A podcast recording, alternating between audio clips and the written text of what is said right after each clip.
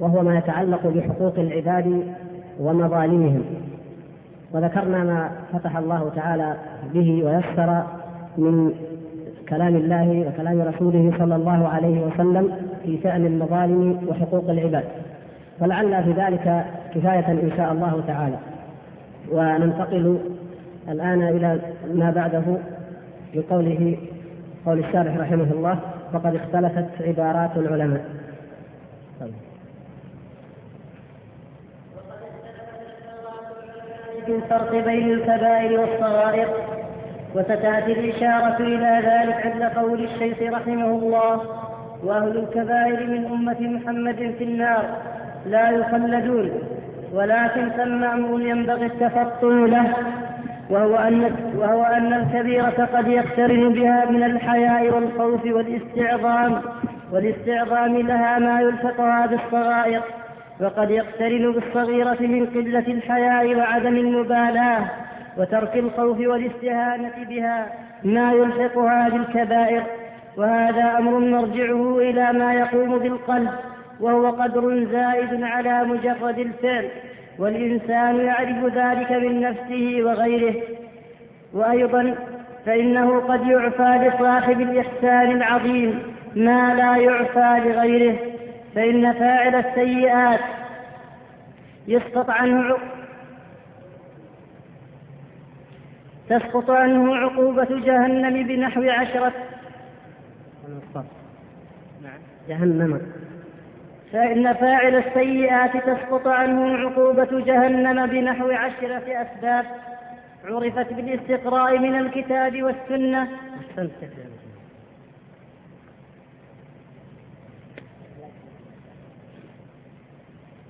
هذا الموضوع أيها الإخوة في الله موضوع عظيم.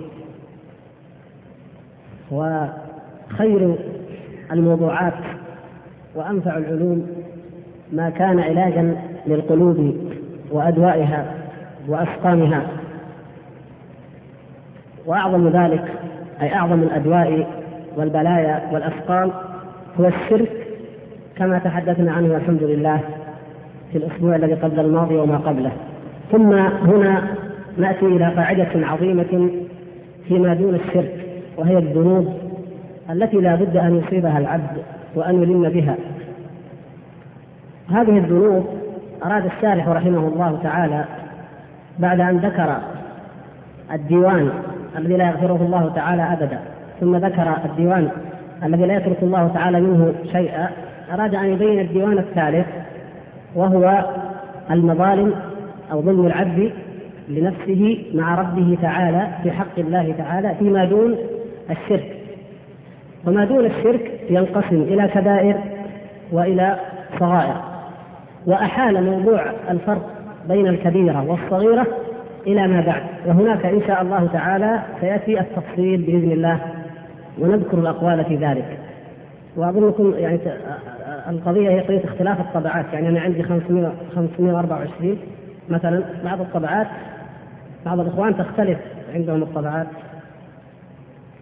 نعم يعني هي فقرة طويلة جدا أولها وأهل الكبائر من أمة محمد صلى الله عليه وسلم في النار لا يخلدون إلى آخره. فقرة طويلة وشرحها شرحا طويلا. ومن أحب منكم أو تعجل المعرفة في هذا الشأن الفرق بين الكبائر والصغائر قبل أن نشرحه هنا وهذا حسن جدا أن تقرأوا قبل أن نشرح فليراجع الجواب الكافي أو الداء والدواء على إحدى الطبعتين. ففيه تفصيل لذلك وسنعرض له إن شاء الله تعالى ولغيره عندما نصل إلى هذا الموضع لكن الشارح هنا بعد أن أشار إلى ذلك ذكر هذا الاستدراك العظيم الذي هو قاعدة من قواعد تعامل القلوب مع رب القلوب تبارك وتعالى. قال ولكن ثم أمر ينبغي التفطن له. هنا قضية مهمة. ينبغي أن يتفطن لها عباد الله. ولا يجوز أن يتغافل عنها من يسر الله تبارك وتعالى له أن يعرفها. قاعدة عظيمة من القواعد التي استخرجها أمثال هذا العالم الفاضل ومن نقل رحمه الله عنهم رحمهم الله أجمعين. استخرجوها من كتاب الله ومن سنة رسول الله صلى الله عليه وسلم ومن سير العباد من السلف الصالح الذين قاموا لله تبارك وتعالى بواجب العبودية على نحو يقتدي به من بعدهم. قال هذا الأمر هو أن الكبيرة قد يقترن بها من الحياء والخوف والاستعظام لها ما يلحقها بالصغائر. وقد يقترن بالصغيرة من قلة الحياء وعدم المبالاة وترك الخوف والاستهانة بها ما يلحقها بالكبائر. وإلى أي شيء يرجع الأمر في ذلك؟ قال وهذا أمر مرجعه إلى ما يقوم بالقلب وهو قدر زائد على مجرد الفعل ما يقوم بالقلب؟ قدر زائد على مجرد الفعل والإنسان يعرف ذلك من نفسه وغيره. ثم ابتدأ يشرع أو شرع في موضوع التوبة وأسباب التوبة وأسباب سقوط العقوبة التي أولها التوبة. القاعدة إذن أن الذنوب إما كبائر وإما صغائر لكن الكبيرة التي فعلها صاحبها وهو فعل كبيرة لا ريب أنها صورة العمل الظاهر الخارجي أن هذا مرتكب لكبيرة لكن يقول فعل كبيرة قد يقترن به من الحياة والخوف والاستعظام لها ما يلحقها بالصغائر. وبالعكس الصغيرة قد يقترن بها من قلة الحياة وعدم المبالاة وترك الخوف والاستهانة بها ما يلحقها بالكبائر، إذا عندنا أمران صورة الفعل، صورة العمل في في في في مظهره، وعندنا حقيقته وتعلق القلب به أو حال القلب عند عمل هذا الذنب. وهذا مفتاح لباب عظيم من أبواب التربية الإيمانية القلبية. اذا القضية قضية القلب، قضية أن الجوارح إنما تتحرك وتعمل وتتأثر بالقلب كما بين ذلك النبي صلى الله عليه وسلم.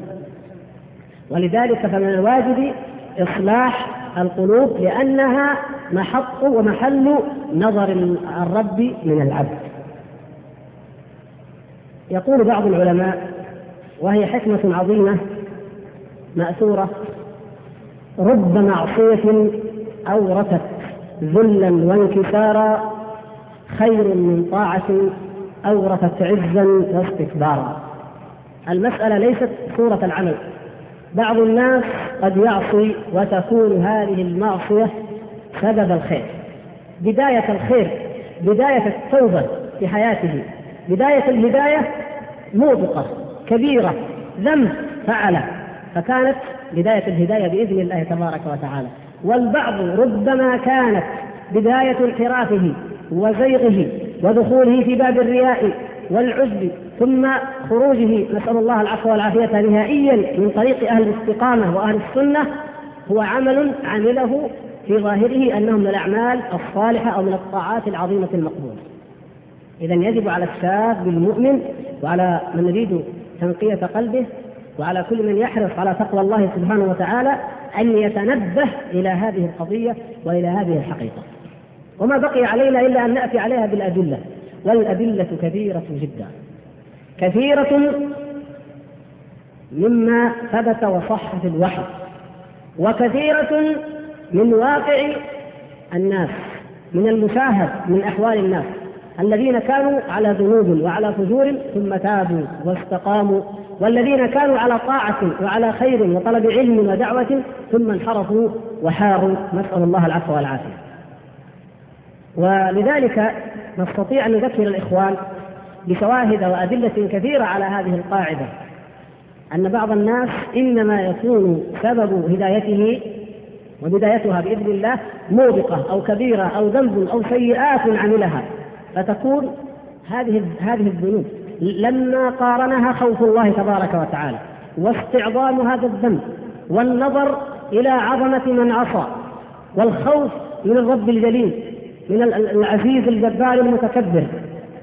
بهذه بهذه الإحاطة بما أحاط بها من هذه الأمور تحول الأمر إلى طاعة وانقلبت الرواية إلى هداية واستقام بإذن الله سبحانه وتعالى. أقول سبق عندنا حديث عظيم جدا وذكرنا اختلاف العلماء فيه وجوابه الصحيح هو ما ذكر الآن هل تذكرون هذا الحديث؟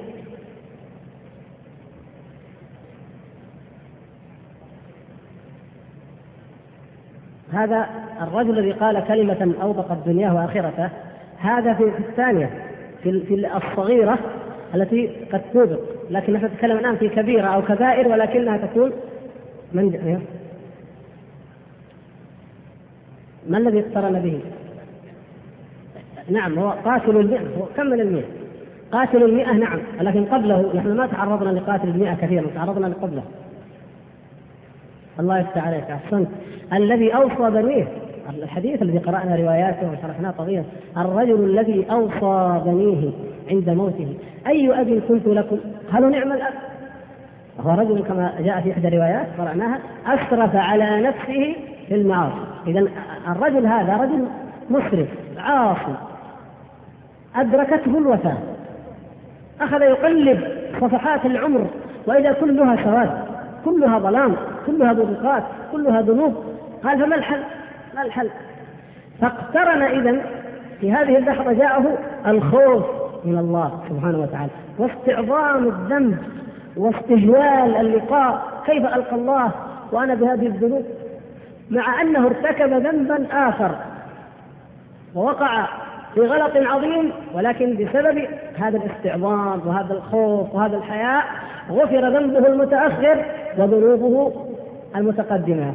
ما هو الذنب العظيم الذي وقع فيه والخطأ الجليل؟ لما قال أو ظن ظن أن الله لن يقدر عليه. إذا أنا مت فاجمعوا الحطب واحرقوني هكذا أوصى أبنائه ثم ذروني في الهواء. وضعوا نصفي في, نصفي في البحر والنصف الآخر في البر. فوالله لئن قدر الله علي قدر الله علي لا يعذبني عذابا لا يعذبه أحد من العالمين. هكذا تخيل. اذا الحل المخرج من هذا من لقاء الله من الوقوف بين يدي الله لا عذر ولا حجة كلها ذنوب كلها معاصي كلها اسراف الحل قال الحل هو هذا يا أبنائي أن تحرقوا هذه هذا الجسد وتذروه في الهواء وتفرقوه في البر والبحر فحينئذ هكذا يظن لن يقدر الله تعالى على جمعه. كيف يجمعه فإذا كأنه ينساه فينتهي. هذا المخرج هذا الذي ظن. مع أن هذا المخرج ليس بمخرج. مع أن الله سبحانه وتعالى الذي هو على كل شيء قدير قال كن فكان اجتمع ما اجتمع ما في البر وما في البحر وكان وأحياه الله سبحانه وتعالى. وهو الذي أنشأه أول مرة ولم فعلت؟ لما؟ السؤال الآن ليس عن الموبقات ولا عن الذنوب الأولى عن هذه المصيبة الكبرى التي أوصى بها قال خوفك يا رب أو خشيتك مهابتك يا رب فغفر الله تبارك وتعالى له إذا إذا اقترن بالذنوب والمعاصي خوف وتعظيم وهيبة لله تبارك وتعالى فإن هذه الذنوب إما أن تمحى أو تكفر أو تكون كما قال الشيخ تكون وهي كبائر تكون صغائر أو كالصغائر تأخذ حكمها كما ذكر الله تبارك وتعالى إن تجتنبوا كبائر ما تنهون عنه نكفر عنكم سيئاتكم فتكفر لأنها بما اقترن بها أصبحت صغيرة. هذا هذا واحد من الأمثلة. من الأدلة. والدليل الآخر ما ذكره الأخ بارك الله فيه وهو دليل الرجل قاتل المئة. أول الأمر كم قتل؟ نعم فذهب إلى العابد. وهذا من الأحاديث التي يستدل بها على كثرة ما فيه من الحكم والدلالات. من أعظم دلالاته وحكمه وعبره فضل العالم على العابد أي العابد المجرد عن العلم. ذهب إلى هذا الراهب العابد المنقطع. قال له إني رجل قتلت تسعة وتسعين نفسا. فهل لي من توبة؟ فاستعظم الراهب ذلك. توبة؟ قال لا أجد لك توبة. هذا من سوء من قلة العلم ومن قلة أيضا الحكمة كما ذكر الحكمة أنه ما ليس عنده أو الفطنة من قلة فطنة الراهب. ليس عنده بصيرة أو فطنة في الدعوة. هذا قاتل. فإذا قلت لا أجل لك توبة كيف تأمنه على نفسك وعلى غيرك من الناس؟ فحتى لو لم يكن لديك علم لما لم يكن لديك فطنة؟ أن تقول تب واستقم وحتى يتوب وكف عن هذا وكذا وكذا ثم إن لم يكن له عند الله توبة فهذا بينه وبين الله لكن على الأقل يكون لديك من الحكمة ما تدفع به شره بهذه الحياة الدنيا. قال لا لا أجد لك توبة. فأكمل به المئة. ما دام ما في توبة فسواء قتل هذا أو قتل معه ألفا أو ألفين الأمر لا يتغير فأكمل به المئة. وبعد ذلك ذهب إلى العالم وأرشده أن له توبة وأرشده أن يذهب إلى القرية الصالحة ليعبد الله تبارك وتعالى فيها. ثم كان ما تعلمون عندما قبضه الله تبارك وتعالى واختصمت فيه ملائكة الرحمة وملائكة العذاب. وهذا أيضا فيه دليل على أن الملائكة تجتهد الملائكة تجتهد في أمر الله تبارك وتعالى. كما نحن نجتهد بني آدم، نحن نسمع من كلام الله آية أو من كلام رسول الله صلى الله عليه وسلم حديثا فنجتهد في العمل به. وقد نخطئ وقد نصيب. فالملائكة ها الملائكة الرحمة أخذوا ينفذون أمر الله تعالى. رجل تائب مقبل على الله كيف ندعه لكم؟ ملائكة العذاب تقول وأي توبة حصلت؟ رجل قتل مئة نفس وذهب إلى قرية. ما, ما رأوا شيئا يعني قد قد تحقق. فهذا ينظر لها من جهة وهذا ينظر لها من جهة. فحكم الله تبارك وتعالى بينهما وهو الحكيم العليم. أن انظروا إلى أي القريتين أقرب فألحقوه بأهلها. وجاء في بعض الروايات من رحمة الله سبحانه وتعالى أنه أمر هذه أن تتباعد وأمر هذه أن تنقبض فقاسوا فوجدوه إلى أرض التوبة أقرب. فغفر الله تبارك وتعالى له وتولته ملائكة الرحمة. إذا هذا الرجل أسرف على نفسه. وهل بعد القتل من جرم نسأل الله العفو والعافية؟ عندما نتعرض لموضوع التوبة إن شاء الله وذكروني بهذا نتعرض لقضية هل هل تقبل توبة القاتل أو لا تقبل؟ للخلاف الذي الذي بين أهل السنة والجماعة بين العلماء فيها. لأنها ذنب عظيم. ومع ذلك فإنه لما اقترن به الخوف أليس الذي دفعه أن يبحث عن الراهب ويسأل ويسأل عن عالم؟ أليس الخوف من الله؟ إذا هذا فعل كبائر لكن اقترن بها الخوف من الله سبحانه وتعالى. والتفكير في التوبة يريد أن يتوب والبحث عن مخرج والحياء من الله ومهابة لقاء الله هذه إذا اقترنت بأي ذنب من الذنوب تحرقه بإذن الله. فلما اقترنت به بحال هذا الرجل كانت نهايته وكانت عاقبته كذلك. أيضا من يأتينا بأمثلة من من تفضل. نعم. أيوه نعم. يعني ماعز قصة ماعز والغامدية رضي الله تعالى عنهما. أيضا لأنهما أتيا إلى النبي صلى الله عليه وسلم يريدان أن يطهرهما وهكذا كثير كثير الأمثلة. وقد أحببت بهذه المناسبة أن أدلكم على مرجع مفيد في هذا الباب. مفيد من جوانب عدة وهو كتاب التوابين للإمام ابن قدامة رحمه الله بتحقيق الشيخ سعيد عبد القادر الأرناؤوط أخوه وإن كنت أحب أن أنبهكم قبل ذلك لأن الكتاب لم يعلق عليه في مواضع كان ينبغي أن يعلق عليه فيها ولن تخفى على مثلكم إن شاء الله. منها أن أغلب من يتوب كما في هذا الكتاب يترك الدنيا بالكلية ويذهب في البراري وفي الجبال ويسيح أو في المساجد ويترك كل شيء بالكلية. وليس هذا من صفة التوبة الشرعية كما تعلمون. لكن يعني فيه فوائد وفيه ضرر عظيمة جدا. هذا هذا الكتاب كتاب التوابين. ولا سيما الذين يتوبون من الطرب ومن الغناء ومن الفسق والفجور كحال العالم اليوم والله المستعان. ونقتصر على ذكر أو عرض بعض التوبات التي تتعلق بحال العاصي الذي من خلال معصيته وبعد معصيته اهتدى. يعني المناسب لموضوع الدرس اليوم. أما مجرد التوبة فالتوابون كثيرون والحمد لله.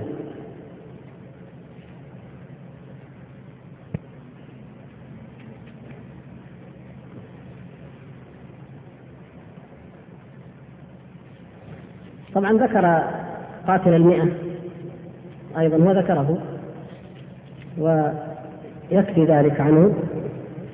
من التائبين أيضا كما ورد في السيرة الذين كانت كان الذنب أو كان اقترن بالذنب ما جعلهم يتوبون ويهتدون ويستقيمون الصحابي الجليل أبو خيثمة رضي الله تعالى عنه. نقل هو يروي بالسند الإمام ابن قدامة رحمه الله عالم محدث فقيه بارع كما تعلمون. ولذلك يروي القصص التي وجدها بالأسانيد إلى منتهى السند سواء كان إلى النبي صلى الله عليه وسلم أو إلى أحد العلماء من المؤلفين أو إلى كتب يعني رواه الإسرائيليات وأخبار بني إسرائيل إن كان الحديث ينتهي إليهم أو السند ينتهي إليهم. وهو كما تعلمون من الأئمة المجاهدون ابن قدامة رحمه الله كان مع صلاح الدين الأيوبي في معاركه ومع ذلك كتب المغني الذي ترونه وهو من أعظم وأنفع كتب الفقه المقارن. وغير ذلك له من المؤلفات النافعة مع الجهاد وله هذا الكتاب. فذكر بإسناده إلى ابن إسحاق المعروف صاحب السيره يقول تخلف أبو خيثمة أحد بني سالم عن رسول الله صلى الله عليه وسلم في غزوة تبوك حتى إذا سار رسول الله صلى الله عليه وسلم رجع أبو خيثمة ذات يوم إلى أهله. ما كان قصد يذهب. والتخلف هذا ما حكمه؟ كبيرة.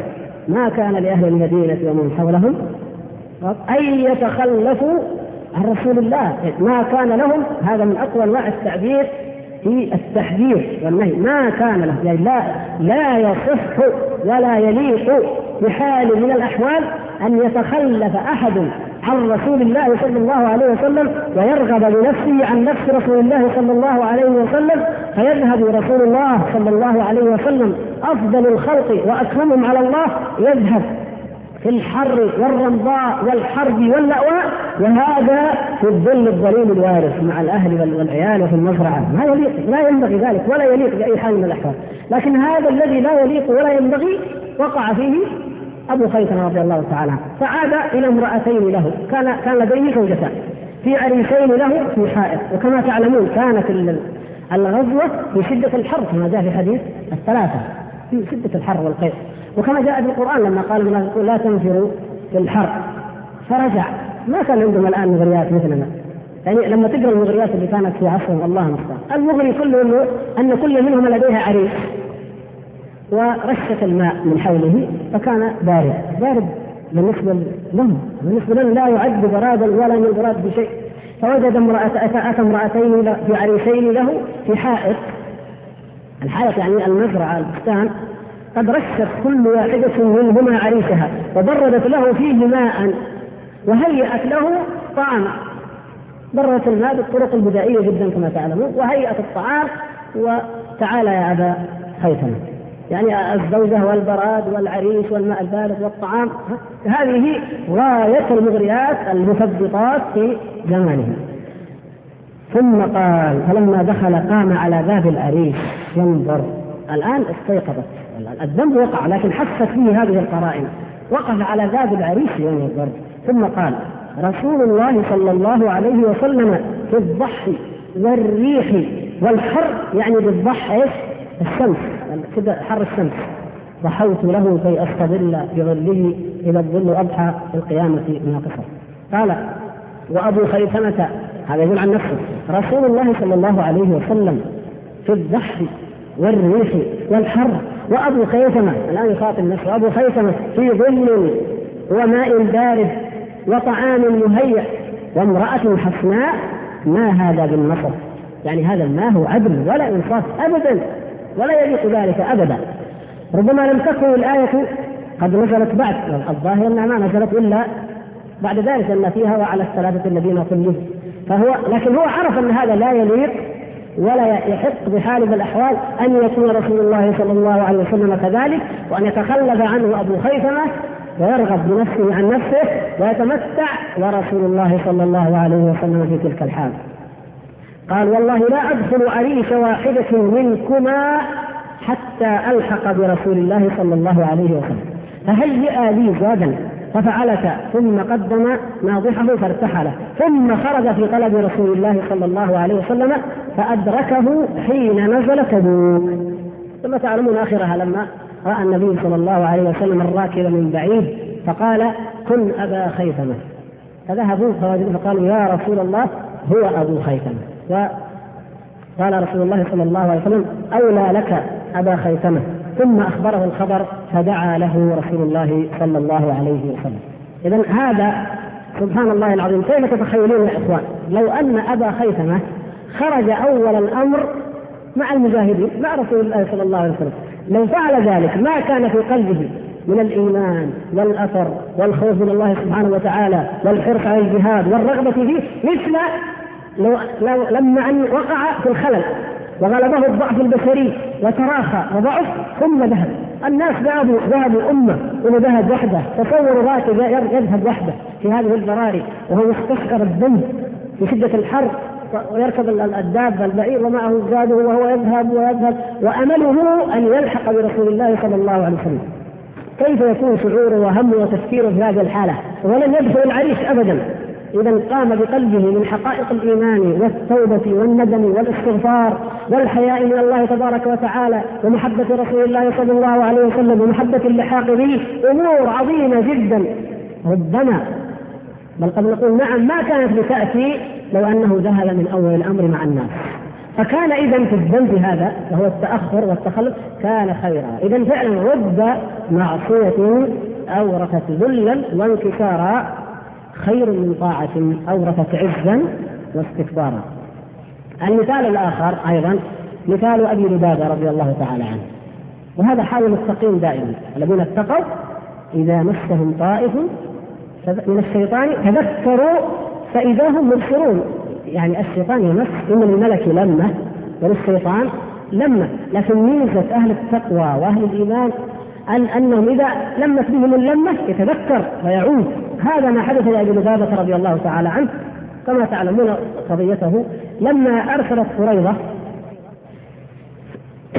يقول لما أرسلت قريضة إلى رسول الله صلى الله عليه وسلم يسألونه أن يرسلني إليهم حين اشتد عليهم الحصر دعاني رسول الله صلى الله عليه وسلم فقال اذهب إلى حلفائك فإنهم أرسلوا إليك من بين الأرض هو كان حليفهم كانوا حلفاء في الجاهلية. وأبو لبابة له منزلة وقاتل الله اليهود في كل زمان ومكان. اليهود هم اليهود. لا تصدقوا اللي يقول اليهود فيهم المقرفين وفيهم كما كان يقول الحمائم والصقور. حمائم اليهود أخبث من من من صقور غيرهم إن كان هناك فيهم صقور. كلهم خباب كلهم ثعالب. لا حمائم ولا صقور ثعالب خبيثة. اليهود هم اليهود. يظنون أن جيش الإيمان والتقوى. ركب المهاجرين والأنصار كغيرهم من الأمم والملوك والجيوش إذا كان لنا عندهم واسطة أو لنا عليهم دالة أو حليف فغير الأمر. بل نأتهم عن طريق الحليف. فأرسلوا يريدون أبا لبابة لأنه لأنه حليف. وبينهم وبينه الناس كما تعلمون حديث عهد بالجاهلية واحلافها وعاداتها. ولهذا لما قال عبد الله بن أبي بن سلول إن امرؤ اخشى الدوائر 300 دارع وحاخر حلفائي تحصدهم بغداة واحدة. هكذا كانت الارتباطات والعلاقات الجاهلية ما تزال قريبة العهد بهم. قال قال اذهب إليهم. قال فدخلت عليهم وقد اشتد عليهم الحصار فهشوا الي اليهود جاءوا بهشاشة وترحيب. وقالوا يا أبا لبابة نحن مواليك دون الناس كلهم. اصحابك والعلاقات بيننا مثل ما تخبر يعني ما يحتاج. قال فقام كعب بن أسد فقال أبا بشير قد عرفت ما صنعنا في أمرك وأمر قومك يوم الحدائق ويوم بعاث وكل حرب كنتم فيها. يذكر بإيش؟ أيام الجاهلية كيف؟ وعملنا معكم الجمايل والفعايل. الآن هذا وقت الشدة وقت ترجع المعروف. وقد اشتد علينا الحصار وهلكنا. ومحمد يأبى أن يفارق حصننا حتى ننزل على حكمه. النبي صلى الله عليه وسلم أبى إلا أن ينزلوا على حكمه على حكم الله ورسوله صلى الله عليه وسلم. فلو زال عنا لحقنا بأرض الشام أو خيبر ولم نكثر عليه جمعا أبدا. القضية إنك تخليه يتركنا؟ ونحن نلحق بخيبر أو الشام نهاجر ولا يرى منا أذى بعد اليوم. فما ترى الآن يستشيرون ابا لبابه فما ترى فإن قد اخترناك على غيرك. إن محمدا قد أبى إلا أن ننزل على حكمه. قال نعم فأنزلوا. هو قال نعم فأنزلوا لأنه صحابي مؤمن لا يمكن أن يشير عليه بغير ما قال رسول الله صلى الله عليه وسلم. هل يمكن ان يخالف حكم الله حكم رسول الله صلى الله عليه وسلم؟ أو يطلب منهم غير ما طلب رسول الله صلى الله عليه وسلم؟ لكن في آخر لحظة أخذته وقع الضعف البشري يقع حتى من هؤلاء الصحابة الله قال انزلوا على حكمه ثم أومأ بيده. هكذا. قال إيش؟ الذبح يعني حكمه الذبح. فهو من حيث المقال قال الحق ونطق بالحق وقال انزلوا على حكمه. هكذا يجب أن يكون الإنسان وأن يقول. لكن أدركته أو يعني شيء من الحمية لهؤلاء. نظرا لقولهم إنك حليفنا ووثقنا فيك وفعلنا معك وفعلنا وعدد المآثر واليهود قوم خداعون كذابون. فوقع فأومأ بيده. انزلوا لكن قال هكذا يعني الذبح. طيب يا أبا لبابة فعلت ذلك ولا أمامك إلا اليهود. من رآك يا أبا لبابة؟ لا أحد من الصحابة ولا رسول الله صلى الله عليه وسلم. طبعا نحن أهل السنة نؤمن أن النبي صلى الله عليه وسلم لا يعلم الغيب. هذه من العقائد القطعية. الذين يعتقدون أو يؤمنون أنه يعلم الغيب هؤلاء جعلوه الها آخر. تعالى الله عما يشركون.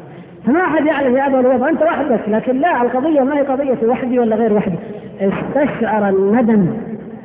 توا رأسا.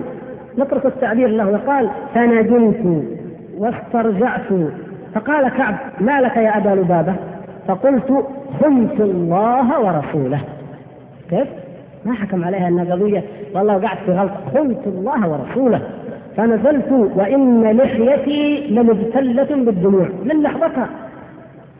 والناس ينتظرون رجوعي إليهم. النبي صلى الله عليه وسلم والصحابة أرسلوا أبا لبابة. يريدون أن يرجع؟ أين ذهب أبا لبابة؟ أبو لبابة. قال حتى أخذت من وراء الحصن طريقا آخر. ما رجع إلى النبي صلى الله عليه وسلم. يرجع وقد خانه. أبدا. أبت نفسه أبى إيمانه أبت تقواه أن يفعل ذلك. وقع. نعم فقط. لكن أراد أن يستدرك. والله تعالى أراد أن يجعل بذلك عبرة. وإلا كان في إمكانه بما هو أهون من ذلك كما سيأتي من خبر الذي وصفه ربه تبارك وتعالى بالمؤمنين رؤوف رحيم. لكن ما ما فعل ذلك. ما استطاع أن يواجه النبي صلى الله عليه وسلم. أخذ من طريق آخر غريب ثم عاد حتى أتى المسجد فارتبط به. أخذ رباطا من الشعر القوي وربط ذراعيه وربط نفسه في سارية من سواري المسجد وأحكمها. قال وبلغ رسول الله صلى الله عليه وسلم ذهابي وما صنعت. فقال دعوه دعوه حتى يحدث الله فيه ما يشاء. ليش؟ لأن هو اللي ربط نفسه لو كان جاءني استغفرت له. فأما إذ لم يأتني وذهب فدعوه.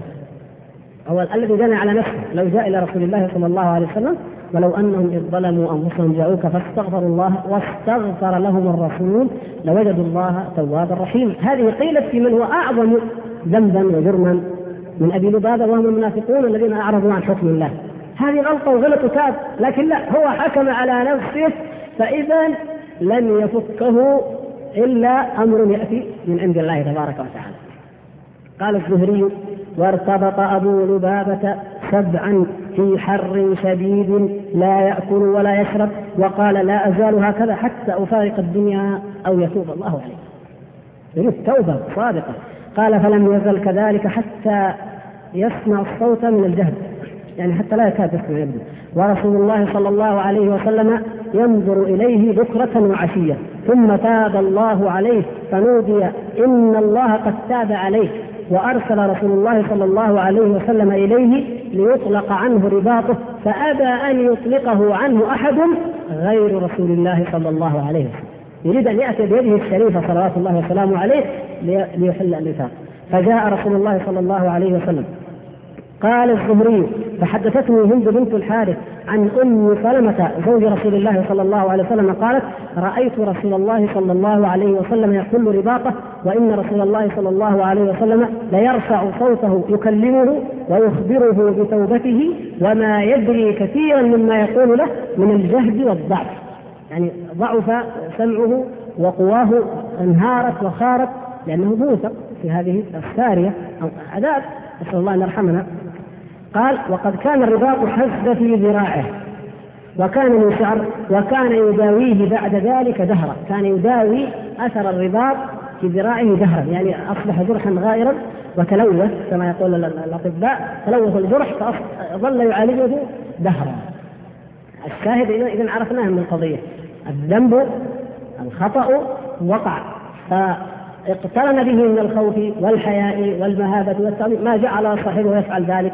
الفعل فكانت التوبة من الله تبارك وتعالى عليه وكان ذلك خيرا له فيما نرجو له عند الله سبحانه وتعالى من لو كان من الأصل لم يفعل شيئا من ذلك والله تعالى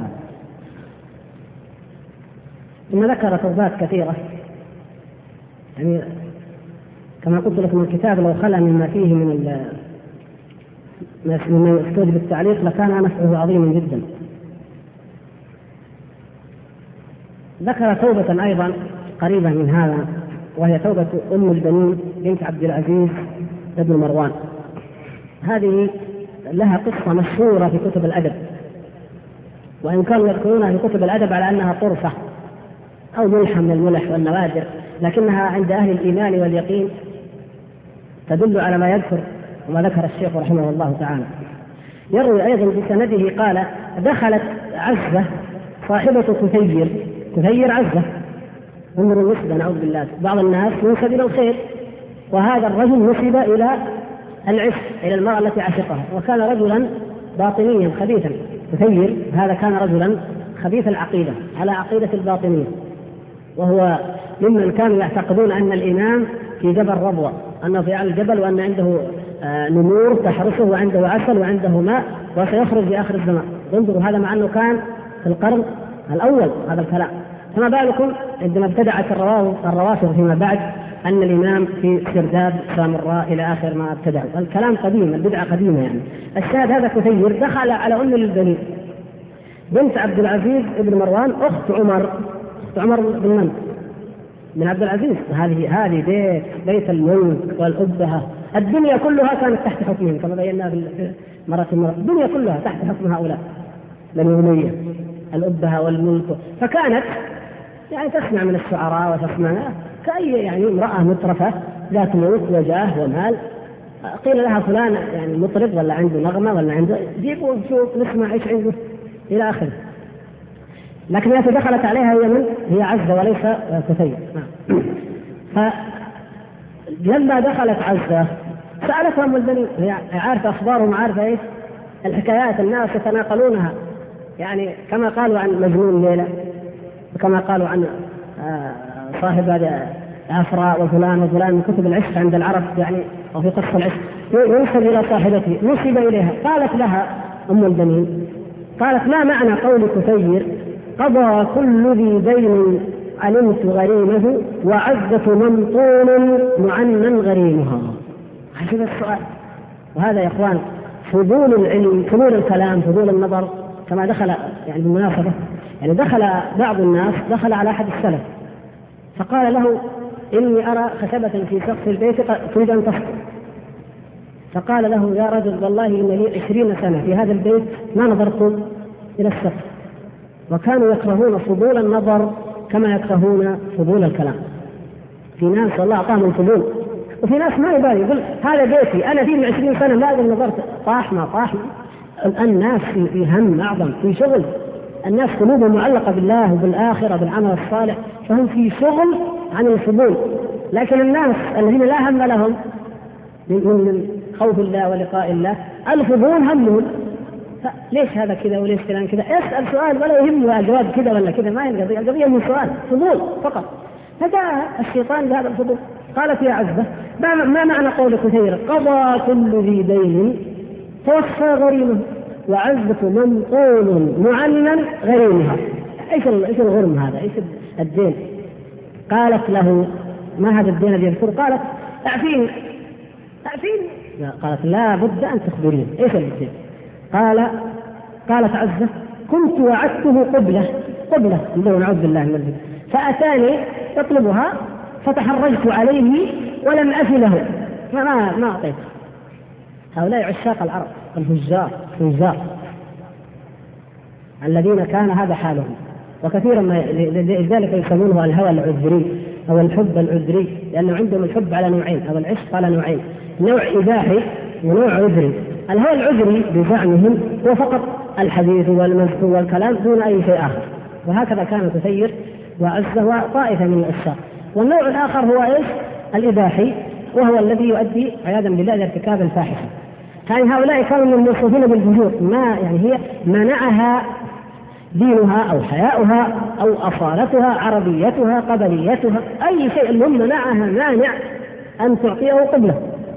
رغم أنه يواعدها ويخلو بها ويتحدثان ويخبرها بما قال فيها من شعر ثم يرجع كل منهما إلى مكانها فقالت هذا الشيء كما قال بعضهم قال كان كان العشق فيما مضى أن الرجل يلاقي المرأة فيحدثها وتحادثه ويناشدها وتناشده، أما اليوم فلا يكاد يخلو بها حتى يفعل بها الفاحشة وكأنه أشهد على نكاحها أبا هريرة رضي الله تعالى. يعني هذا الكلام قالوه في القرن الأول. كيف الآن؟ الآن ما عاد نعوذ بالله إلا الفجور والفساد. حتى أقول حتى المجرمين في ذلك الزمن كانوا أخف جرما، كان هناك نوع من الحياء العام في الأمة يربط الأمة نوع من يعني لماذا نفعل؟ فاستعظمت مع هذا الشعر والأخبار أن تعطيه هذا. بينما بعض الناس عياذا بالله لا يرى هذا إلا عادي جدا. الروايات والقصص التنفيريات جيبها كل ليلة ما فيها. أصبحت لا تثير شعورا إلا عند أهل الإيمان والتقوى. جعلنا الله وإياكم منه. الشيطان جاء لأم البنين.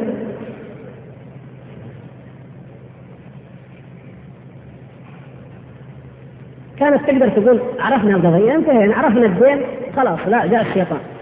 رغم أنها الأمر قد ذهب وكثير في مكان وعز في مكان وانتهت بعد العهد ولا لها داعي لكن الشيطان أراد أن يوقعها فقالت أم البنين انجزيها منه وعلي إثمها.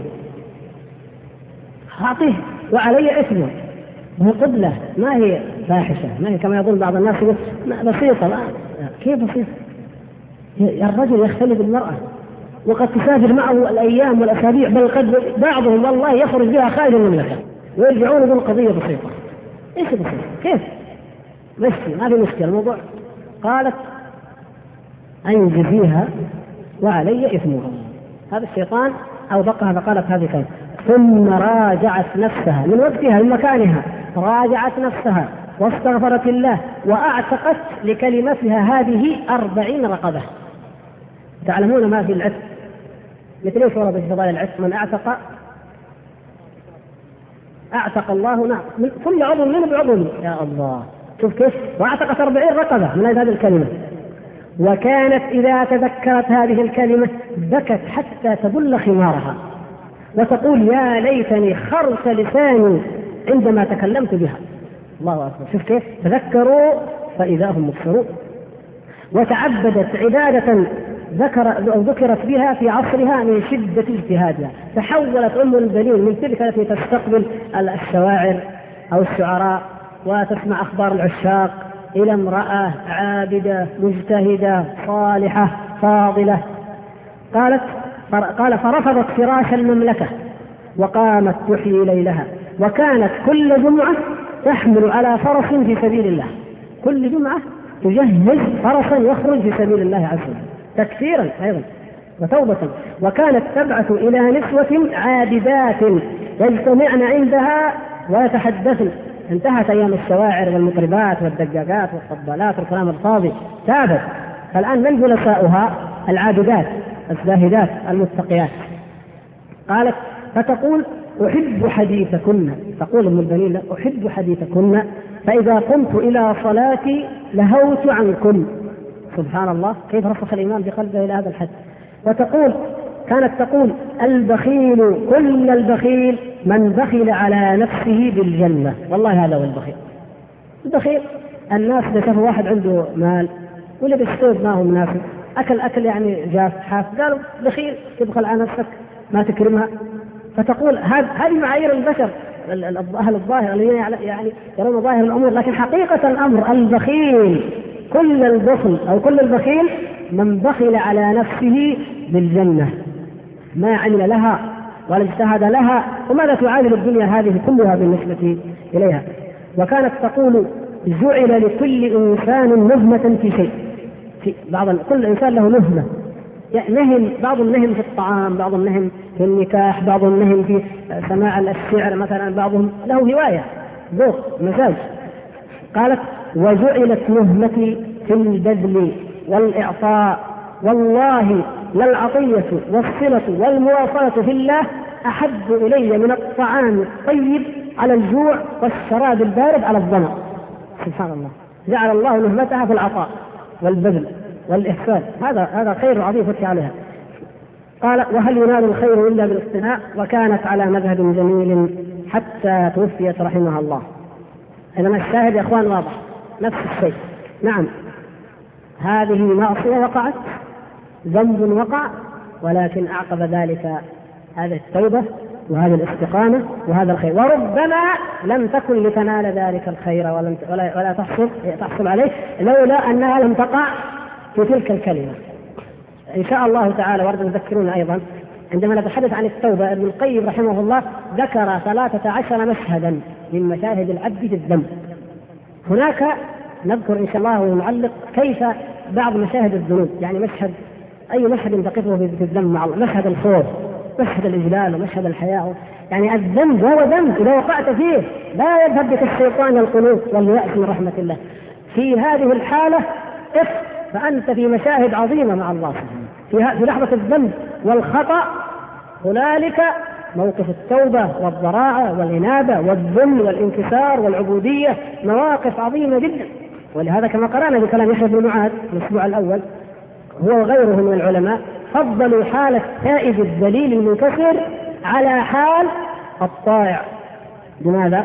لأنه الطائع قد قد يذل قد يعجب قد يغر بعمله أما ذلك المنكسر الذليل المذنب الذي جاء يطرق الباب مسكين أين له؟ أين ملجأه؟ أين ملاذه؟ لا يتهم لا يتهم لأنه جاء لا شيء يقلب يرجو اما ذلك فربما أصابه شيء وتحدثنا عن هذا في المرة آه القضية القصة الأخرى والمثال الآخر قضية سلامة القصر هذا رجل من القراء من شيوخ القراء كان اسمه عبد الرحمن. وكان يلقب بالقص أو القسيس يعني كما يقال أبو عامر الراهب. أبو عامر العابد قيل أبو عامر الراهب أو كما يقال الحبر. يعني الألفاظ أو أوصاف أهل الكتاب الحبر والراهب وأمثاله قد تطلق على من يقابلهم. يعني من هذه الأمة. الرجل لعبادته كان يلقب لذلك هذا من شدة العبادة.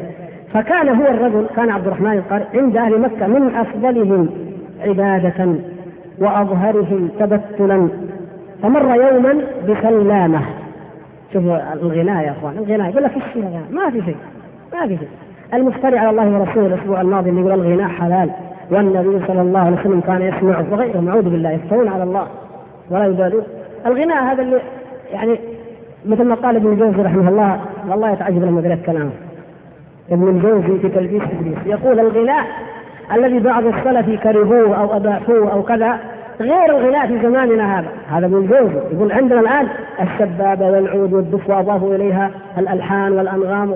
إيش عند الجوزي؟ إيش كان في أيامهم بالنسبة لنا الآن؟ الآن يسموها فرقة. فرقة. فعلا فرقة. فرقة فلان. لما يجيبون يجيبون طيارة خاصة. لأنها فرقة. وآلاتها وأمورها. سبحان الله فرقة. عشان زواج ولا عشان تموت؟ تموت حفله من الحفلات. أو تموت أمة من الأمم. تموت قلوب أمة. انظروا هذا الغناء الذي كثير من الناس لا يبالي به.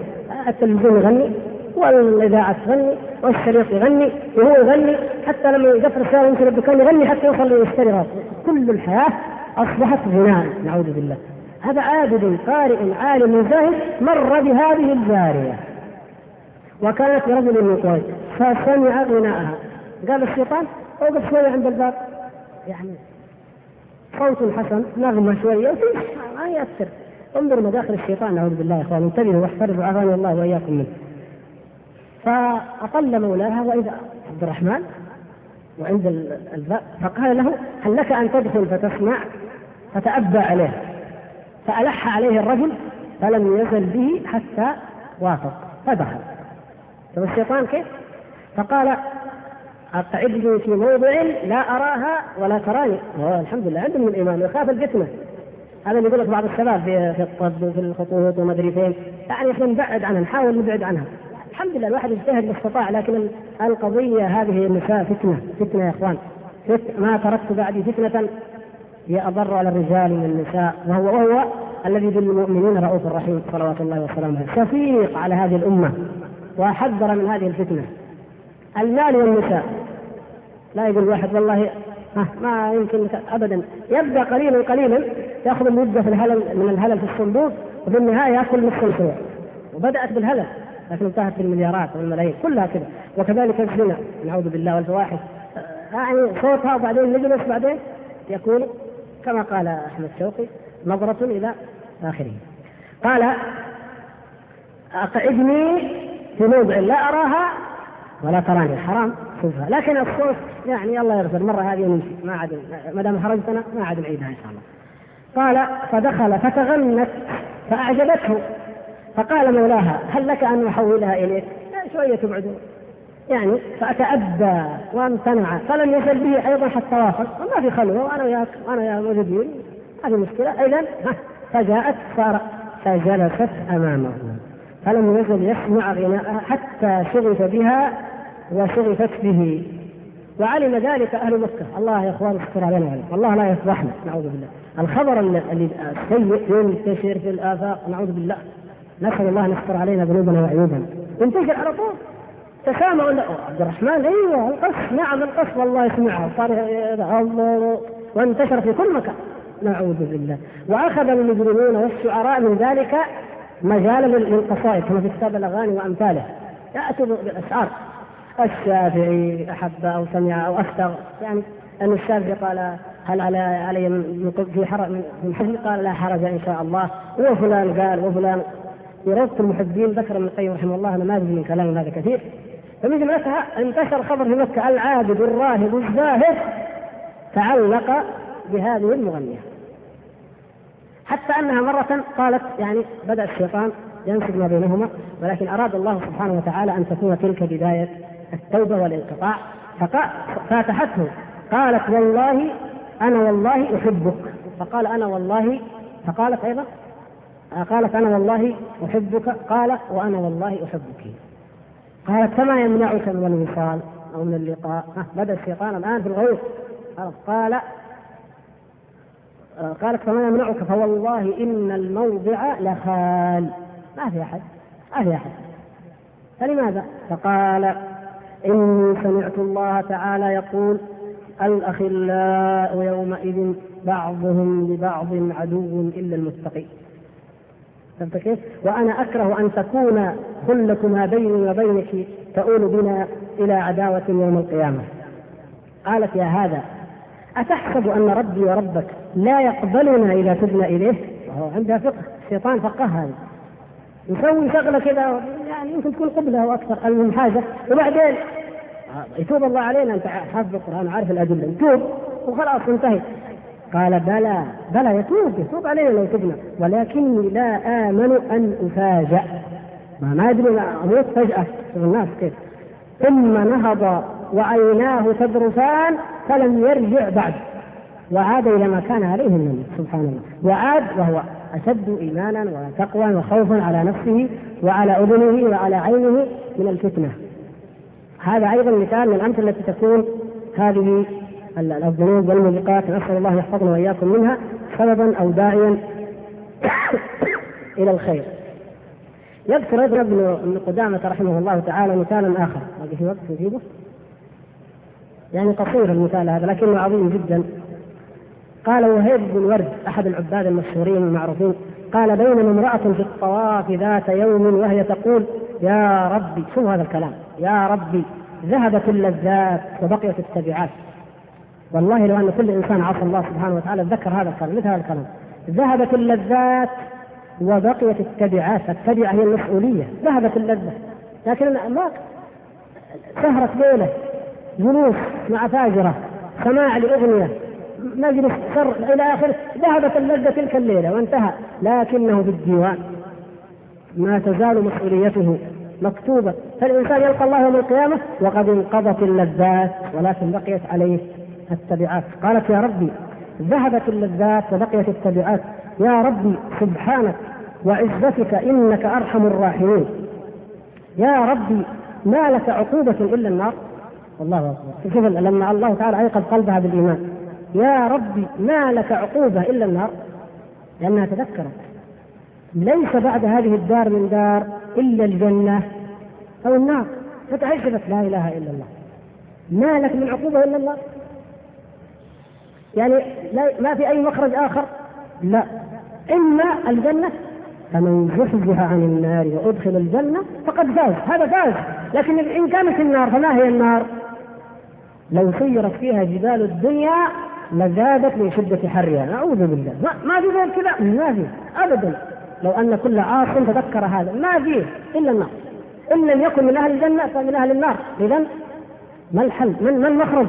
قالت يا ربي يا ربي ذهبت اللذات وبقيت التبعات. يا ربي سبحانك وعزتك إنك أرحم الراحمين. يا ربي ما لك عقوبة إلا النار. وكان معها امرأة أخرى صالحة تمشي معها قالت يا أخية دخلت بيت ربك اليوم؟ تظن دخلت الكعبة. قالت والله ما أرى هاتين القدمين أهلا للطواف حول بيت ربي فكيف أراهما؟ أهلا أطأ بهما بيت ربي وقد علمت حيث مشتا وأين مشتا. سبحان الله العظيم. تذكرت أن هذه القدمين مشت إلى معاصي إلى فجور إلى كذا والآن جاءها الندم. فكان تذكرها لتلك المعاصي والذنوب أعظم دافع لتوفيق الله سبحانه وتعالى أن تستقيم وأن تستشعر هذا الشيء. انظر إليها امرأة عامية ما عندها كثير علم. كما قال الأعرابي لا أحسن دندنتك ولا دندنة معاذ. لكن عندها هذا الفهم العجيب فهم عجيب. ما لك عقوبة إلا النار؟ شيء عجيب لو أن العاقل تفكر. هذه العبارة الصغيرة والله ما تكفي عبر لأي معتدل ما لك عقوبة إلا النار؟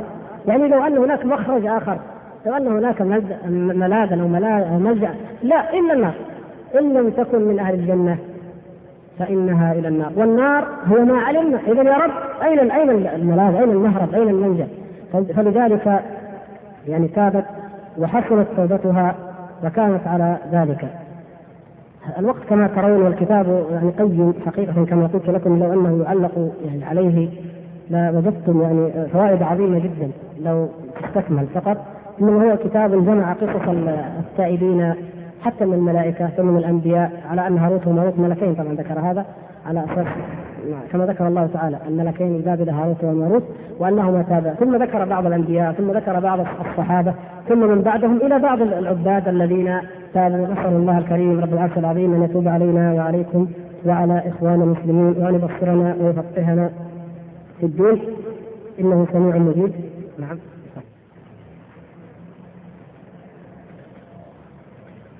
يوجد أسئلة مهمة في العقيدة لكن لو كان لها علاقة بالموضوع تقدم.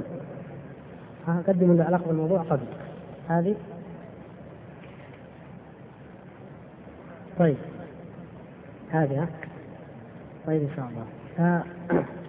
هذا السؤال ينقل الأخ كلاما للإمام الحافظ الذهبي رحمه الله من سير أعلام النبلاء. في الجزء الثاني صفحة 15 في ترجمة عبد الله بن حذافة السهمي رضي الله تعالى عنه. أنتم تعلمون أنه قصته مع هرقل لما قبل رأسه؟ قال يقول الإمام الذهبي ولعل هذا الملك قد أسلم سرا ويدل على ذلك مبالغته في إكرام ابن حذافة.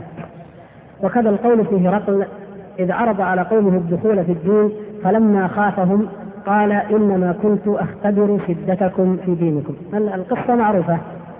على الأقل قصة هرقل لأن هذه صحيح في أول صحيح البخاري. لما أيقن أن ما جاء به النبي صلى الله عليه وسلم هو الحق بالآيات البينات قصة عظيمة جدا. هو الذي يستنطق هو الذي يسأل والذي يجيب أعدى عدو لرسول الله صلى الله عليه وسلم في ذلك الزمن وهو أبو سفيان زعيم قريش زعيمة الكفر في الأرض حينئذ. فكل ما يسأله عن شيء يجيبه. فلما خلص قال هذا رسول هذا نبي.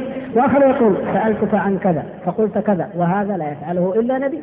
وسألتك عن كذا وقلت كذا. وهذا دليل إلى أن خرج بالنتيجه النهائية أنه نبي حقا الخلاصة اللي نصل اليها الآن. يقول الذهبي رحمه الله إذا لعل لعل هرقل عندما قال لقومه ذلك ولكن رفضوا إذا كان في حقيقة الأمر كان مؤمنا في الباطن يقول فمن أسلم في باطنه هكذا فيرجى له الخلاص من خلود النار إذ قد حصل في باطنه إيمانا ما إيمانا ما. وإنما يخاف أن يكون قد خضع للإسلام وللرسول واعتقد أنهما حق مع كون أنه على دين صحيح فتراه يعظم الدينين. أو يعني يعظم الدينين كما قد فعله كثير من المسلمانية الدواوين. فهذا لا ينفعه الإسلام حتى يتبرأ من الشرك. هذا كلام آه، ينظرنا إلى ما قلنا في الأسبوع الماضي. يعني يعني معرفة الواقع والعصر. المسلمانية هذول إيش إيش حكايتهم؟ إيش هم المسلمانية؟ فنرجع من أول الكلام. الذهبي رحمه الله يقول الذي أسلم في باطنه هكذا. يرجى له الخلاص من الخلود بالنار. يعني لم ينقد لشرائع الإسلام لكن أسلم هكذا مثل هذا الأخ يقول كيف نوفق بين قول الذهبي رحمه الله في هرقل والمدون المدون من القوسين الذي قرأناه وبين عقيدة أهل السنة والجماعة في أن الإيمان قول وعمل. هذا سؤال وجيه جدا. ما يسأله إلا أخ إن شاء الله لديه فهم ويريد أن يعرف أو يحل هذا الإشكال. أول ما يجاب به أن الحالات الفردية الخاصة غير القاعدة العامة. القاعدة العامة في الإيمان القاعدة العامة في الصلاة القاعدة العامة في الزكاة. قاعدة عامة معروفة لكن الحالات الفردية تختلف. أوضح لكم بمثال القاعدة العامة في الصلاة وقوموا لله قانتين أننا نصلي قياما كما ترون الحمد لله. لكن العاجز العاجز عن الصلاة عن القيام يصلي قاعدا أو على جنب. أليس كذلك؟ هذا حالة عارضة حالة عارضة. وهكذا في جميع الأمور. الشيء العارض غير الأصل العام. الأصل العام هو أن الإيمان قول وعمل. وأن ندعو الناس إلى أن يقولوا ويعتقدوا ويعملوا.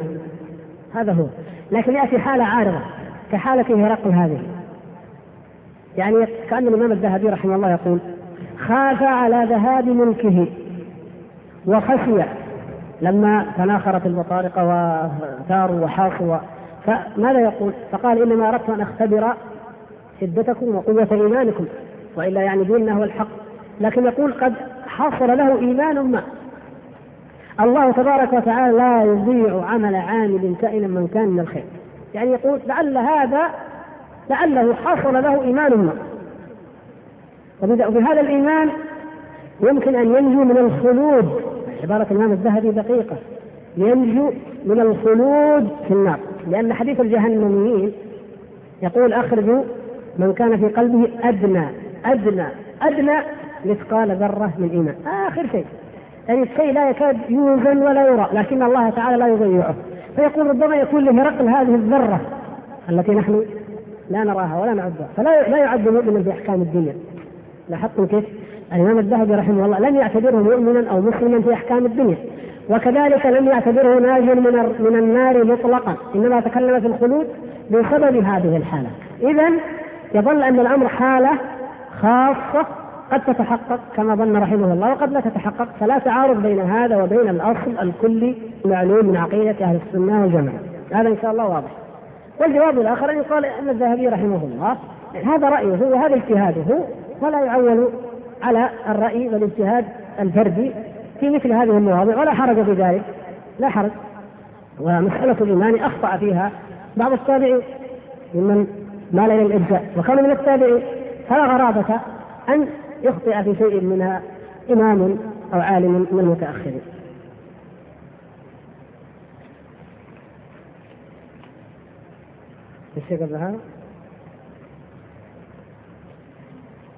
يقول الأخ آه، قصة قريبة من قصة آه، يعني ما ذكرنا. هذا شيء طيب. أخبار التوابين مفيدة جدا. المهم تكون واقعية. يعني الخيالات اللي يعني بعض الناس ينسوا الخيال هذا الخيال دائما يؤدي إلى عكس المراد. كما قال من قال من آه، العباد الضالين إنما كذبنا له ما كذبنا عليه. يضعون الأحاديث على رسول الله صلى الله عليه وسلم وقال كيف تكذبون عليه؟ قالوا كذبنا له لأننا نحث ونحرض الناس على التمسك بالدين. لا هذا كذب عليه. فنقول يعني بعض أخبار التائبين يجب أن تنفى وتبعد عنها المبالغة والخيال ففي الواقع ما يكفي عن الخيال. والحمد لله نعلم كثيرا من, من أولئك الحمد لله. يقول الأخ أحد الشباب الذين تابوا ذهب إلى أفغانستان فلما وصل إلى بلده ذهب ينصح بعض أصدقائه فكانوا يشربون الشيشة. فقال له بعضهم آه، ما لك هذا الكلام؟ فتعال اشرب معنا. فما انتهى ذلك المجلس حتى ندم ذلك الشاب وبكى بكاء شديدا وعاد إلى الله. الله أكبر. الحمد لله. شوف كيف؟ قال له تعال كويس معنا. وبعدين أحس بالندم مثل ما قالت أم مثل ما قالت أم البنين. ما يشتغل؟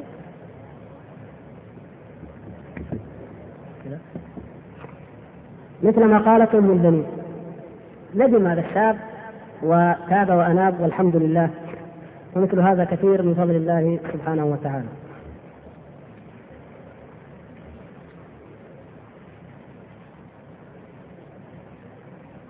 أيضا يقول أخ بعض الخطباء ذكر عند قول الله تعالى إن الذين اتقوا أن شابا في عهد عمر رضي الله تعالى عنه فعل الفاحشة ثم مات عند ذكر هذه الآية ثم ذهب عمر رضي الله تعالى عنه.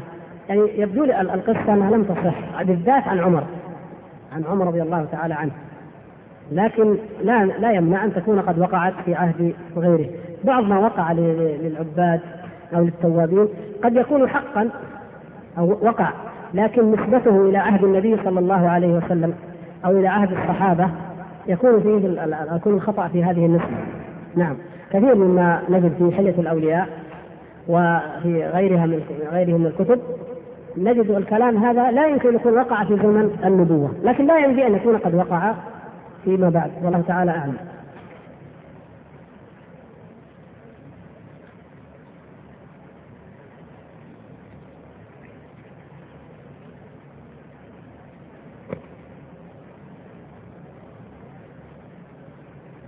هذا ما له علاقة. يقول الأخ لقد رأيت العشاق في ليلة السبت بعد نهاية مباراة قدم خرجوا بشر لا يحصيهم إلا الله والأمر المبكي أن بعض الرجال خرجوا معهم نساءهم زحمة الرجال وأين الغيرة؟ وبعضهم ترى على ظهره ملامح الصلاح مظهره ملامح الصلاح ولكن عشاق من نوع آخر وهم يطبلون ويرقصون خرجوا إلى الحمراء يعني العشق حالة عجيب جدا. ما نستطيع نأتي عليها في ليلة ولا في ليالي. نسأل الله أن يحفظنا وإياكم. أتاني هواها قبل أن اعرف الهوى. فصادف قلبا خاليا فتمكن. أساس العشق خلو القلب من الإيمان بالله. خلو القلب من الهم الذي يشغله بما ينفعه. أو يهمه في دنياه أو في أخراه. عن هذه التفاتح وانوار التافهات أما أن هؤلاء العشاق هؤلاء في الحقيقة ليسوا بعشاق ولكنهم دياييس يعني الاسم الشرعي للرجل الذي يخرج وتكشف تتبرد امرأته أو قريبته ويراها الناس من أجل المباراة أو غيرها هذا اسمه ديوث والدياثة درجات. نسأل الله أن يحفظ المسلمين منها جميعا. فأسوأها أن يعلم فيهم الفاحشة ويسكت هؤلاء لا لا يعدون من, من أهل الغيرة في شيء وليسوا من الإيمان في شيء. يعني الإيمان. أما الإسلام كما تعلمون لا نخرجهم من الإسلام من المله لكن لا يمكن أن يكون إنسان في قلبه مثقال ذرة من الإيمان وهو يرضى الفاحشة في أهله ويسكت أو في من في من هم تحت ولايته. نسأل الله العفو والعافية. أما من يرضى بالتبرز يرضى بالنظرة فبقدره الدياسه بقدرها وفقد الغيره بقدرها كل بحسبه. بعض الناس وصلت به هذه الدياثة وفقد الغيرة أنه يجلل ابنته ويلبسها بنفسه ويراها وهي تلبس وتزين وتقدم ببرنامج الأطفال أو برنامج كذا وكذا وربما افتخر بذلك. هذا ممسوح ما بقي فيه من الغيرة شيء. ترى الناس يتلذذون بفتاتك المسكينة. ربما تكون لا تعلم. ولا تدري. و... وما ياما أورث مثل هذا العمل. بعض الناس صغيرة وما طيب ثمان سنوات. صغيرة عشر باقي صغيرة يا شيخ 11 قريبة من العشر 12 قريبة من 11 13 قريبة. فتبلغ وهي ما تزال في برنامج الأطفال. رآها من افتتن بها بنت مين بنت فلان خطفها وقد وقع هذا خطف عاندها عند المدرسة فين تدرس؟ قالوا في كذا كذا راح المدرسة حاول يعاكس بحث عن الهاتف بدأ يعاكس. يا ما مصايب تبع سببها الدياسة الأولى أنه أخرجها أمام الناس وبرامج الأطفال. وكأن الأطفال ما يحتاجون إلى الطبل والرقص واللهو واللعب والمراجيح والملاهي أطفال؟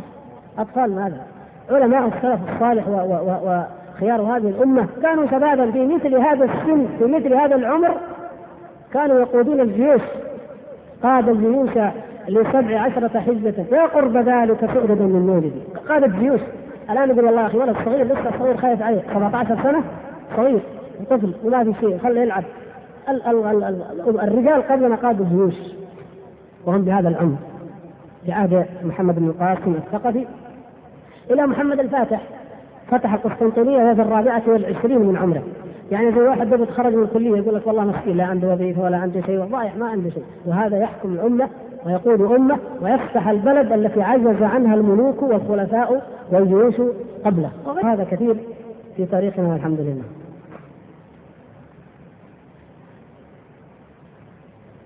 هذه مشكلة من نوع آخر. الأخ هذا يقول يعني أوصى أن يطرح مشكلته أنه واقع في ذنب كلما تاب منه عاد إليه. ويقول إنه بعد أن يفعل المعصية يندم ويزداد الندم عندما يقول إلى الصلاة. الحمد لله هذا دليل الخير إن شاء الله. عندما يقف بين يدي الله يستشعر كيف أقف أنا ذلك المجرم. المذنب ما قالت هذه المرأة تقول يعني كيف أطوف بالبيت بأقدام قد فعلت ما فعلت؟ هنا يعني يقبض الإيمان إن شاء الله. لكن يقول يحتقر نفسه ويندم ندما شديدا ويعزم على عدم العودة ولكنه يعود. وعندما يصلي يعود في الندم ويصمم على على عدم العودة. ثم يعود فهو بين توبة وذنب فأرشدوه يقول إن الندم يقطع أو يقطع قلبه. هذه إن كانت الحالة على ما وصف الأخ فنقول له أرجو الخير وامل خيرا لكن اعزم أن هذا هو الذي جاء فيه الحديث. ما يزال العبد يستغفر يذنب فيستغفر والله سبحانه وتعالى يغفر له. علم عبدي أن له ربا يغفر الذنب قد قد غفرت له. يغفر الله له إن كان صادقا ونادما مثل هذا. أما إن كان نوع من الحيل الشيطانية أو التسويف فليتق الله وليتب وليدع عن هذا الذنب. الذي يبدو لي أن هذا الذنب هو من ذنوب الشهوات لأن ذنوب الشبهات ما تصل إلى هذا الحد لكن هذه من ذنوب الشهوات وخاصة مع الشباب بين الشباب. و أيا كانت على كل حال لكن نقول لعل هذا الشهوة لها علاج كما أن الشبهة لها علاج. علاج الشهوة من علاجها تذكر عظمة الله سبحانه وتعالى تذكر عذاب الله. أن يتذكر عذاب الله سبحانه وتعالى وما أعد. تذكر ضرر المعصية والذنب في الدنيا والآخرة. كما أحلناكم مرارا على الداء والدواء الجواب الكافي. آثار الذنوب وخطرها وضررها على القلب وعلى البدن وعلى حياة الإنسان حتى فيما بينه وبين الله. بعض العقوبات لا يفقه لها كثير من الناس يا إخوان. وهذه من مصائب الذين لم يفقهوا الفقه الإيماني الرباني. انه يظن أنني ما لم يقم علي الحج لا جلد ولا رجم ولا كذا إذا ما صار شيء. والنار النار بعدين يمكن اتوب ما هي ما هي المسألة فقط؟ عقوبات الذنوب أعظم. ما تقف عند هذا الحد من أعظم العقوبات أن يسلب الإنسان لذة قراءة القرآن. كم من الناس يفكر بهذه العقوبة؟ ما يفكر. اختبر قلبك طيب. اختبر قلبك. لماذا تسمع القرآن ولا تلتز بسماعه ولا تلتز بقراءته ولا تأنس به؟ إذا أنت معاقب يا مسكين. عقوبة عظيمة جدا جدا. وأنت لا تشعر. ما عندي شيء. يمدين يتوب عقوبة أن يبغض الصالحين والأخيار. ويحب الفجار والأشرار. إذا شاف مجلس من الأخيار والشباب الطيب ما ارتاح يقعد بينهم. يمشي. يقول لك الحمد لله أنا عندي ذنوب لكن كذا وكذا. ما تدري إنك معاقب يا مسكين. هذه عقوبة واضحة. انظر قلبك. لما ألف قلبك أهل النار الذين يعملون بعمل أهل النار ونفر ممن يعملون عمل أهل الجنة ترجو أن تكون من أهل الجنة. على إيه؟ مقامك في الآخرة أنت تحدده من هذه الدنيا. أنت انظر. تريد طريق الجنة؟ اسلك وإن كنت تريد طريق النار عياذا بالله فهو واضح أيضا. الحلال بين. والحرام بين. فالقلب الذي لا يأنس بأهل الخير ويأنس بأهل الفجور أو المعاصي فليعلم صاحبه أنه معاقب. هذه عقوبة. يعاقب الإنسان على الذنب لأن لا يتفكر في ملكوت السماوات والأرض. متبلد. يرى الليل والنهار يعتوران. ما يفكر. يرى هذه النجوم يرى الكواكب يرى خلق الله تبارك وتعالى في البر في البحر في عجائب ولا يفكر في شيء. بل ربما غفل عن هذه الأمور يعني القمر أهل الفجور يقول الليلة قمر نخرج لعب له معاصي سبحان الله بدل ما تكون تفكر ها حولوها إلى ذلك. بعض ما خلق الله تعالى من الطيور ومن الحيوان أصبحت له تعال نروح حديقة الحيوان حديقة الأنعام. له ولعب بس. لو نظر لها من جانب الإيمان لرأى العجب العجاب في خلق الله. سبحانه وتعالى لكن الحس كما يقول ابن القيم رحمه الله يعني حس بهيم بعض الناس حس حس بهيمة. حتى لو شاف هذا الطائر الجميل مثلا أو الشجرة الجميلة يفكر الشجرة هذه لو طلعنا منها شيء نبيعه بكم الطائر هذا يوكل لحم ولا ما يوكل؟ يا شيخ هذا ما يأكل. يعني هذا فيه شيء أمر أبعد من قضية إنك تأكله. هذا فيه جمال. والله سبحانه وتعالى جعل الجمال آية ولكم فيها جمال حين تريحون وحين تسرحون. جمال انظر كيف كيف الله سبحانه وتعالى جعل هذا الريش وركب هذا الشعر وركب هذه العيون وجعل هذا المنقار وجعل كذا أو كذا أشياء عجيبة من خلق الله. حتى السمك لو وقفت على جانب البحر أو رأيته الألوان العجيبة عجيب سبحان الخلاق ليست القضية انه حيوان يأكل في الماء ويمشي. لو كانت كذا لكان أي لون يمشي. لكن لا عشرة ألوان في بعضها أو أكثر. الطراز خاص شكل جميل جذاب كذا كذا. الواحد يفكر كيف اصطادها وهي زي كذا وياكلها. حس ذهيني هذا الحس الإيماني أنك تفكر سبحان الخلاق الذي جعلها بهذا الشكل. فت... يعني أقول يا إخواني من العقوبات أن الإنسان لا يتفكر في ملكوت السماوات والأرض. وهكذا. إذا كثير من العقوبات يعيشها الناس اليوم وهم لا يشعرون. تعلف الغناء وتعلف الموسيقى وتستمع إليها وقلبك لا ينفر منها اذا أنت معاقب والله معاقب بموت القلب. وما في عقوبة؟ اسوء عياذا بالله من أن يموت القلب. ما ميت القلب لأنك عرفت هذا الشيء المحرم. تعرف المنكر لا يغركم الدعاوى يا إخوان. الشيطان إنما غر الناس قبلنا ويغرنا بالدعاوى. نظن ان على خير على علم على عقيدة على كذا على كذا. اختبر قلبك في هذا المواضع. إن كنت تغار على حدود الله وتغار على محارم الله وتتمنى كما قال بعض السلف لما رأى رجلا يعصي الله قال وددت لو أن جسدي وبدني قرب بالمقاريض وأنه لم يعصي الله. اذا كان هذا شعورك أنت إن شاء الله مؤمن بإذن الله.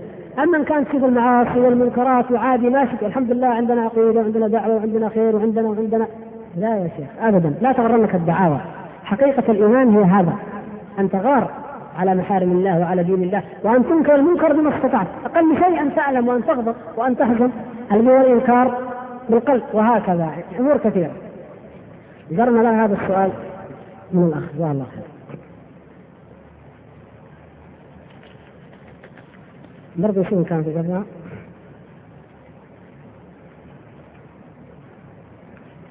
بعض الأسئلة يعني قريبة من هذا. الذي التائب الذي يتوب ثم هذا ما له موضوع قاسم يمين تاب ولا ما تاب؟ ما كان لي من علمي.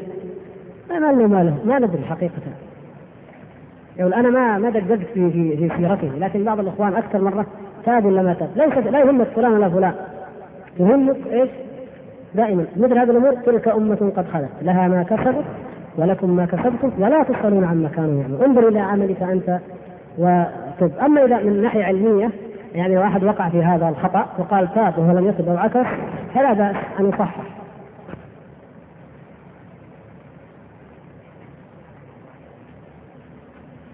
نعم إيه. الشيخ آه، دكتور سعيد آل سعير جاء هو الآن يصلي الحمد لله. وتحولت المحاضرة إلى هنا. وذلك ما كنا نبغي. فالحمد لله. نقول نقول ليش ما يجي ما كان حطوه هنا؟ طيب طيب. بعد العشاء الحمد لله. الحمد لله. فإذا أنتم يعني جمع الله لكم إن شاء الله الخير. مع أني أنا يعني سبحان الله أنا قفلت اليوم الدرس بدري حتى يقدر الإخوة. يعني حوالي ثلث ساعة تقريبا أو بل أنا أعطيت فرصة أكثر حتى يصلوا طيب الحين يرجعوا كيف يعرفوا؟ لكن إن شاء الله ينبهون هناك. إن شاء الله. طيب. إن شاء الله ينبهون. منح المحلات التي تمتنع عن بيع السجاير شهادات تقدير لتوقيع وزير الصحة. والله هذا شيء طيب. إن كان هم إن شاء الله يعملونها لوجه الله. ويحبذ لو يصحبها قرار بمنع استيراد التدخين يعني على الأقل لبعض الناس. يعني يكون هذا أنفع إن شاء الله للأمة.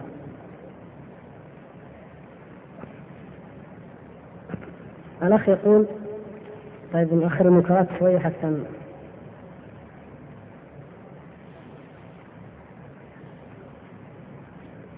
والله المستعان والله ما نقدر يا شيخ. بالنسبة عفوا للحديث الذي ذكرناه الأسبوع الماضي.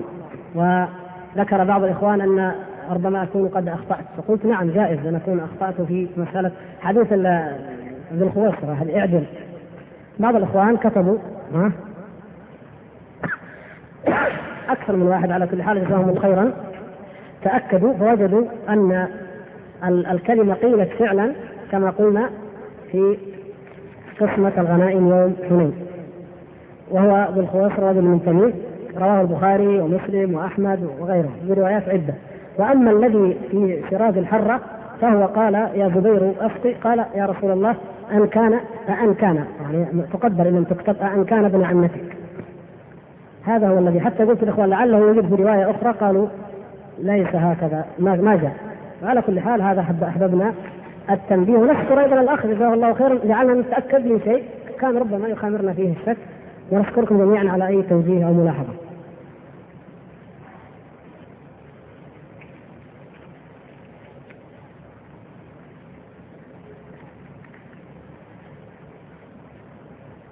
هذا؟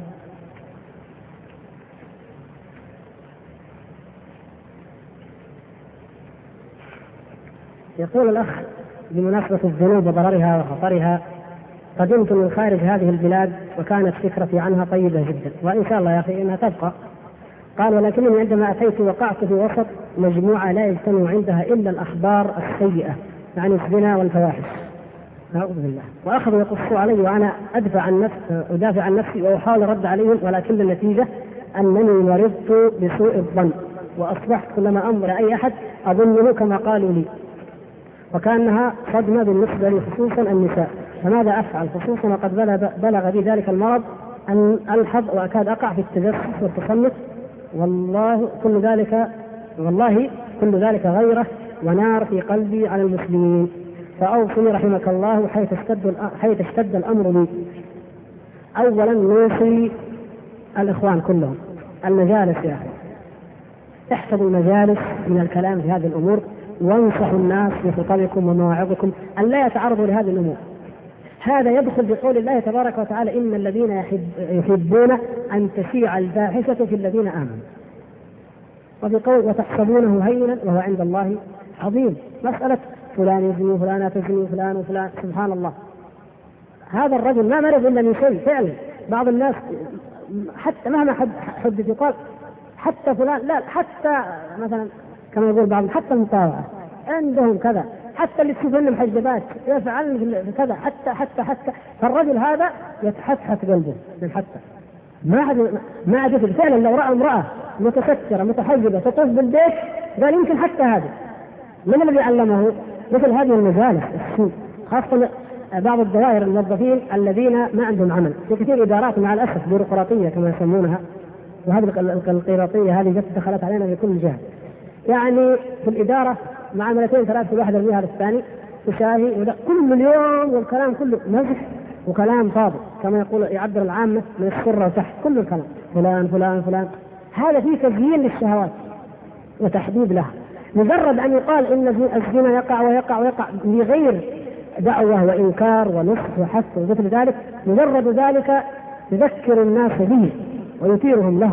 وخاصة إذا اقترن بفلان وفلان والأشخاص والمجتمع الفلاني والبلدة الفلانية والقرية الفلانية والحي الفلاني وهكذا. ربما بعض الناس لا يعلم أن هناك مناطق أو أحياء الزنا فيها أسهل من غيرها. فيتحدث بعض الناس يذهب إليه. ربما بعض الناس يقول في مجلات مجلة اسمها كذا مجلة كذا فتشترى ربما ربما. ما لم يكن الكلام موزون في محله مع من ينكر ويغير لا داعي لمثل هذه الأمور. بارك الله هذا أولا. ثانيا أنصح هذا الأخ. كما قلنا يا أخي الله تعالى تلك أمة قد خلت يا أخي ما لكم من غيرك؟ لما سوء الظن؟ لما التجسس هل اشتغلت لعيوبك؟